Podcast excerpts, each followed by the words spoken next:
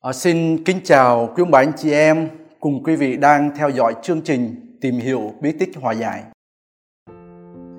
À, khi tìm hiểu bí tích hòa giải là cơ hội à, giúp ta khám phá tình thương của Thiên Chúa và cảm nghiệm đó thì sẽ thúc đẩy chúng ta hoán cải mỗi ngày.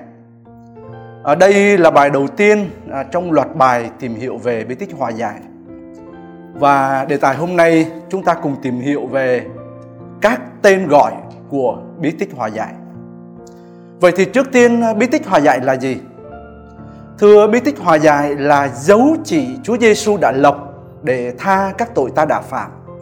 Cùng ờ, ban ơn hòa giải, hòa giải ta với Ngài, với giáo hội, với mọi người và với chính bản thân mình.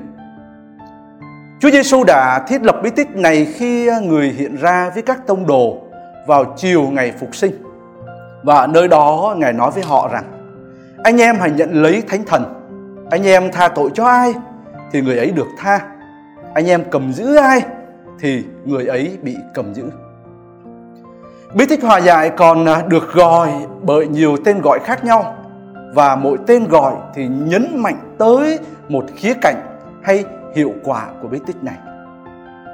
Ở trong à, sách giáo lý giáo hội công giáo ở từ số 1423 cho đến 1442 đó, thì được gọi là bí tích của sự hối cải. Bởi vì à, nó được thực hiện cách bí tích lời kêu gọi của Chúa Giêsu, sự trở về với Chúa Cha đứng mà người ta đã lìa xa khi phạm tội. Rồi à, bí tích này cũng được gọi là bí tích thống hối bởi vì à, nó cống hiến một tiến trình hối cải có chiều kích cá nhân và giáo hội, cho hối nhân thống hối và đền tội. Rồi à, bí tích này cũng được gọi là bí tích xưng tội. Bởi vì việc thú nhận, xưng thú các tội lỗi của mình cho một linh mục là một yếu tố căn bản của bí tích này. Rồi à, bí tích này cũng được gọi là bí tích ban ơn tha thứ. Vì nhờ lời xá giải mang tính bí tích của linh mục, Thiên Chúa ban cho hối nhân ơn tha thứ và bình an.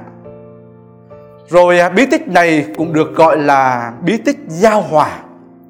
Vì ban cho hối nhân tình yêu của Thiên Chúa đứng muốn giao hòa với con người. Hiện nay thì à, giáo hội không còn gọi là bí tích giải tội nữa, nhưng là bí tích hòa giải. Vì chữ hòa giải đó thì chỉ rõ mục đích và kết quả của bí tích. Tình thân hữu được nối kết với Thiên Chúa và con người. Tuy nhiên thì dù tên gọi nào thì vẫn luôn hàm chứa một nội dung chính yếu đó là sự hoán cải của hối nhân và tình thương tha thứ của Thiên Chúa.